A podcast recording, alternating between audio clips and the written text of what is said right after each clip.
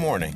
It's November 17th, 2021. This is our coffee pot discussion for this morning.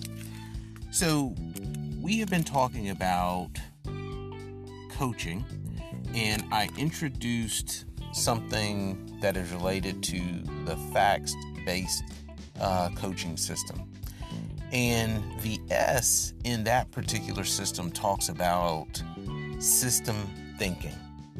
Now, system thinking is something that you can go and look up the term, you can see all of the elaborate components that exist with systems thinking. You can run uh, computer analyses. Uh, you've got things like uh, behavior over time, uh, causal loop diagrams, all of these visuals that play into uh, equilibrium of systems as opposed to the traditional analysis approach uh, where you're looking at components individually and what their contributions are to your systems. The systems thinking is looking at everything in its totality and how one thing has an impact on another. And I'm not an expert in this, I'm just telling you from, from my understanding.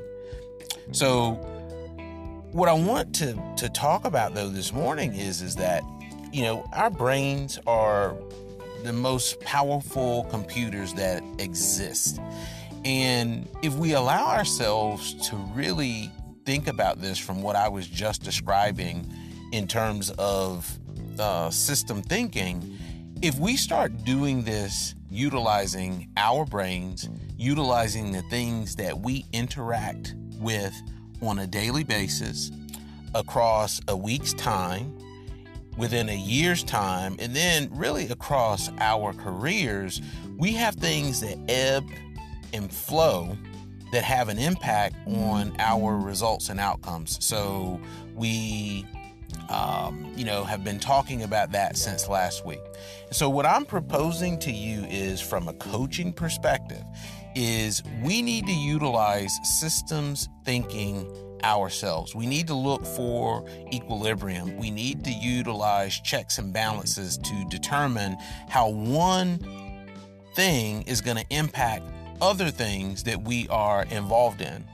And I'll be a little more specific here. How we go about our business, how we communicate, how we determine situations where we need to be assertive versus passive. Uh, you know, just all sorts of, of interactions that we have, um, how they contribute to that equilibrium in our life. Uh, and you can look at this on a personal level with your home life. You can separate it out and look at it just from a business perspective. But honestly, systems thinking would look at everything in its totality decisions that I make at home. How does it have an impact on uh, work for me?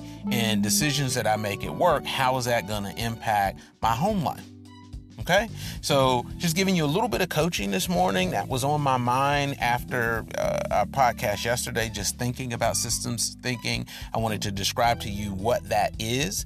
If you want to, you know, they've got courses on it. So if you want to become an expert in it, go and take a course.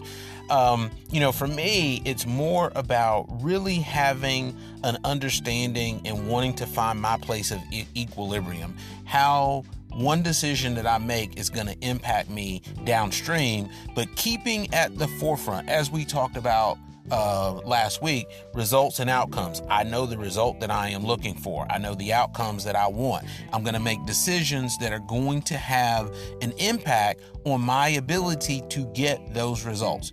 And when things happen that a little bit of a curveball or there's a shift, in in uh, what happens within my life, I make adjustments. Okay, and so that's our our uh, coffee pot discussion this morning.